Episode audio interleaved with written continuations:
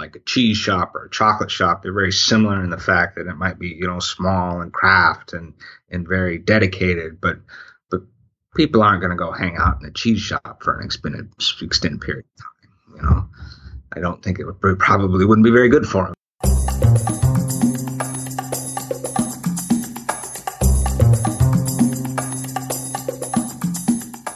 From ESPM 155 AC Studios in Berkeley, California, this is The Hoptastic Voyage, a show where we bring you a taste of the current craft beer industry. We're shaking up the yeast on craft breweries. Are their business models rich and full bodied, or have they gone bad? Are they sustainable? Are their models replicable for other craft industries? So join us on this voyage to find out. We're your hosts, Byron, Jordan, Shane, and Ben.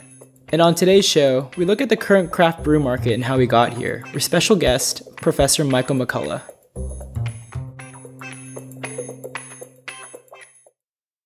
Let's take a step back in time. Imagine it's 1983 and you're going out for a drink. If you're lucky, the bar you're at has two or three beers on tap. They've got Budweiser, Coors, maybe even an import like Guinness, but those are your only options. You're stuck with American adjunct lagers or maybe a stout. Seems pretty limited, right? There are only 80 breweries in the entire country, owned by a total of 44 companies, and the top six brewers control 92% of US beer production. Step back to today, and that same bar could have 10 to 20 taps, or like University of Beer in Davis, California, over 100. According to the Bureau of Labor Statistics, there are now over 3,000 breweries in the US. That's seven times the number in 2001. Since 2006, more than half of new establishments in beverage manufacturing have been breweries. This industry is now responsible for over 60,000 jobs and is still growing at a time when Americans are actually drinking less beer per capita. It all started in 1965 when Fritz Maytag bought out the failing Anchor Brewing Company in San Francisco and began brewing traditional all malt beers and ales, becoming the first actor in the craft beer movement prior to prohibition, we had you know some 4,000 breweries across the United States. Most of them were fairly small, and so servicing your local community, like you see today. What happened to those 4,000 breweries? How did we end up with only 44 macro brewers in the U.S.? It's a big combination of technology for the most part, but in a lot of different areas. So technology on both the marketing side, advertising, and then on the production and distribution side. That's Professor McCullough. I'm Dr. Michael McCullough. I'm associate professor at Cal Poly State University here in San Luis Obispo. He studies the economics of breweries and wineries in the U.S. Um, most of these beers and the taste and preferences of Americans drifted towards lagers, which are capital intensive more so than ales to produce. They require lagering, which requires large storage vats and a little bit more time to produce. And so that lends itself to economies of scale. So the larger you are, lower your total costs relative to your output, and um, and so that lends itself to larger size breweries. And then at the same time, um, we started having uh, easier transport, easier containers for transport. Um, a big part of that was refrigeration and pasteurization, so you could transport further and um, it would keep longer. And so that really did away with a lot of the small breweries. Part of this was coming out of prohibition too. Some of the the people that lasted and really kind of rose up were the ones that were able to diversify and make other types of products during prohibition, and so they were able to hold on to what they had. So, if increased technology led to mass consolidation of breweries, what factors brought us back? There's a lot of things. There's a lot of things, and it really depends on where you're at. Here in California, we've always had a lot of breweries. We've had a lot of old breweries that have existed and that are very particular to their area. Anchor's a fantastic, fantastic example of that. That's the Anchor Brewing Company you heard about in the intro. The largest roles are going to be the lax regulation and communities and cities municipalities being supportive of new breweries is a big part of it. Population's is a big part of it, and increased income's is a big part of it as well. The home brewing movement has played a large role also. Well, home brewing was illegal um, until Jimmy Carter signed it into law, you know, legalizing it at the national level in '79. This legalization allowed amateur brewers to begin proving themselves on an even smaller scale, before shelling out for full production equipment. A really big part of it is when you saw the consolidation and the move towards a homogenous good that the macro breweries were doing, it opened up an area for small pockets where they just didn't distribute to, right? And um, it wasn't worth it for them to go into a particular market. And so, in order for people to have beer there, they had to create their own. That the lack of competition starts to breed competition. In more recent years, we've seen a cultural shift towards support for farm to table and craft products. Consumers have, in general, if you look at all food products, they've shifted their demand towards towards higher quality, less processed, more more diversity in the types of food that they eat, and beer has just been a part of that. Uh, and especially in the last say five six years, that's where a lot of a lot of uh, small breweries are are targeting. That's where they're finding their niche, and I think that's that's a that's a useful thing to do. Um, there doesn't seem to be a whole lot of room anymore for breweries to start really small and then grow very large to become the regional breweries that like we have today. Those regional breweries are defined by the American Brewers Association as independent breweries that produce 15,000 to 6 million barrels a year. They were some of the early movers on the craft scene, this includes well known names like Sierra Nevada, Lagunitas, and Samuel Adams. It's it seems to be if you're going to get into the business, you're going to be you're going to need to be more niche. If you know what you're doing, you can make a really good beer. And so it's a matter of like, how how do I differentiate myself now? And it's and I think what a lot of people are finding is that you you are the local source.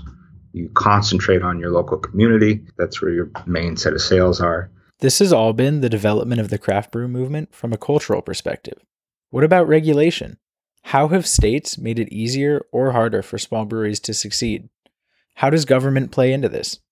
The answer is, not surprisingly, it's complicated. This is one of one of my favorite parts. A lot of what I do is on regulation, and I think it's I think regulation in the alcohol industry is just fascinating because it is so complicated and um, and it's so different county to county, right? Let alone state to state across the country. So, right, the repeal of prohibition was basically just saying, hey, you know what, we're not going to do this anymore. Leave it all up to the states. And then the states basically became 50 different independent countries where you talk about the movement of alcoholic products between them was either legal or illegal or, or, or discussed and uh, uh, negotiated in certain ways. Each state became responsible for regulating alcohol on its own terms. Many set up three tiered systems. Breweries were required to sell to wholesale distributors. These distributors would then sell to markets and stores where customers could finally buy the products. Anyway, as you move through things, you started seeing. I mean, it wasn't until uh, uh, until around the 60s and 70s that you started seeing franchise laws, right? So franchise laws look at and and set regulations on the on the relationship between the brewer and the wholesaler, right? and they give more power to the wholesalers, uh, saying you can't terminate our contract without just cause, depending on the state and where you're at. And that did really well because at the time we had lots and lots of small wholesalers and a few large brewers, right? So you had more market power on the brewery side. And what we're seeing now is lot, lots and lots of small brewers and larger wholesalers. And so you're starting to see a shift in that market structure and how those things work. And so there's a lot of these franchise laws that are being changed and, and, and contested now, which is which is really interesting. Some of these changes, like allowing self-distribution, have been hugely beneficial to small breweries. I teach a transportation logistics class, and we talk about this as a good example of, of how, at first, when I'm small, it might be a good idea that I own my own vehicles and I distribute my product out because it's very local. But as I grow, there becomes gains of specialization, right? So you have to start hiring out your your your distribution, and it's allowing people to do this. That's that's helped quite a bit. These laws have definitely played a part in whether people have thought, well, is this a good decision to go into this as an entrepreneur? Other regulations exist as well, from controlling what you can call your product to how it's labeled Individual states do a lot to decide whether their craft beer industry booms or busts, even if they don't realize it. There's states that, that cap ABV in the production. There's states that cap ABV in the sale, right? And uh, and and those aren't the same, and they and they create different incentives for the types of products you want to make and how you how you deal with those products. I think a great example of of a brewer having to deal with these products is Epic Brewing that started in Salt Lake City. Great brewery, they make great beer. they finally got to a point where they said, you, "We can't make beer in Utah anymore." So they shifted production to Colorado, and they've they've done very well for themselves after doing so. And there's also the the idea of uh, agglomeration economies, right? Where it's the same thing with the uh, tech industry. You see communities where they have lots of tech companies like Silicon Valley, where there's where there's knowledge transfer, right? And so you see that in in Denver and in the, in the areas outside of Denver, down in San Diego, up in New England, you know, up in, in, in Portland, where there's where there's a large concentration of breweries and there's a lot of mix of, uh, of information and technology and expertise. And those are all places where we see strong beer culture as well. Beneficial regulation and culture form a feedback loop in agglomeration economies, each supporting the other and allowing the industry to quickly develop through shared knowledge. And and one thing I do like about the beer industry, and you see it, and I and I will say that there's some people that really take it a lot more than others, but you see a lot of collaboration beers, and I think that's very exciting to see people that they know that they compete at one level, but um, but they're also a part of a greater market, and people want to enjoy that, and so you see brewers come together to make to make you know uh, great great beer. So now the big question: Why beer? Why do we see a huge craft beer market, but not say craft apple juice or craft green beans? It comes down to a few things: both the value-added nature of beer production and the commodity ingredients beer is made from. Beer is one of those value added products where you're, you're taking raw agricultural commodities, processing and creating something else out of it. And we've got access for for for beer. We've got access to good ingredients fairly readily.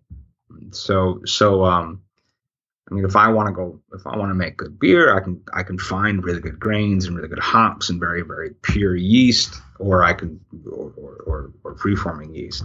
If I want to make good wine, I really need to have access to good grapes, which is a lot harder to do. So beer as a product really lends itself to a strong craft movement. You can go from from doing it at home, very high quality, to doing it in small production, high quality, regional production, high quality, and very, very large at high quality, right? And um, and it's something that can be shared a lot easier and, and, and consumed in a very easy easy fashion. There's not a whole lot of other agricultural products that you can do that. But could we use the current beer market as a model for other value added food products? Can this sort of craft movement be recreated and spread into other sectors?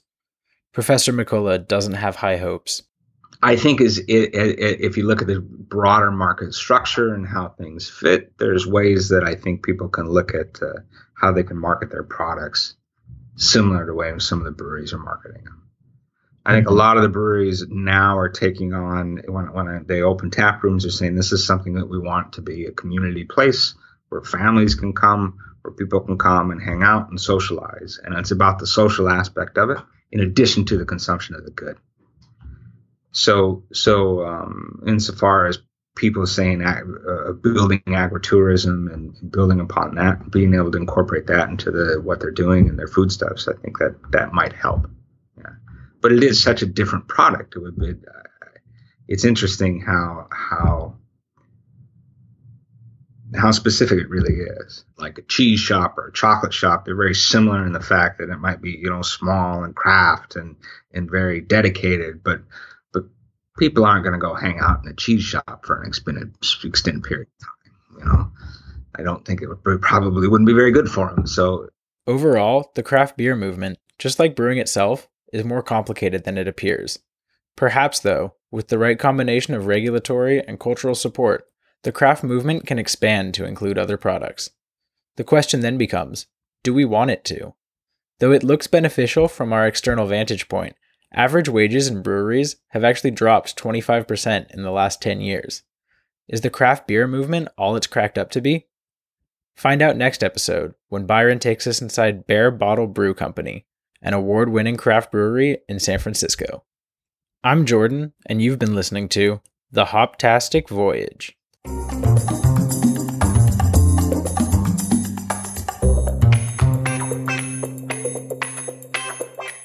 Our show today was produced by myself, Ben Ye, Byron Lowe, Jordan Sushar, Shane Wright, music help from Ben Tissot of Bensound.